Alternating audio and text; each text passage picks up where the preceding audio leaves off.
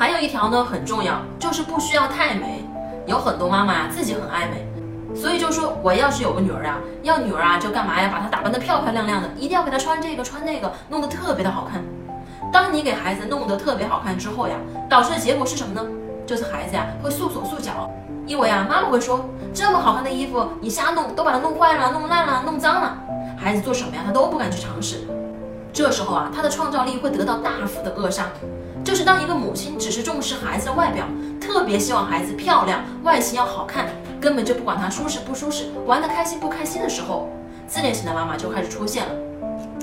这个孩子呀就开始被妈妈所控制。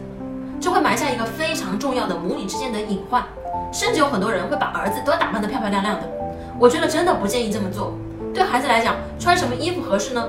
舒服的，然后呢，爬来爬去啊，什么都没有问题的，弄脏点也不要紧，让他玩得很开心，甚至是能够站起来就能练舞的那种衣服，这啊就是合适的衣服。所以啊，不需要让他在那个时候就变得非常的美。橱窗里有我为大家精选的育儿书单哦。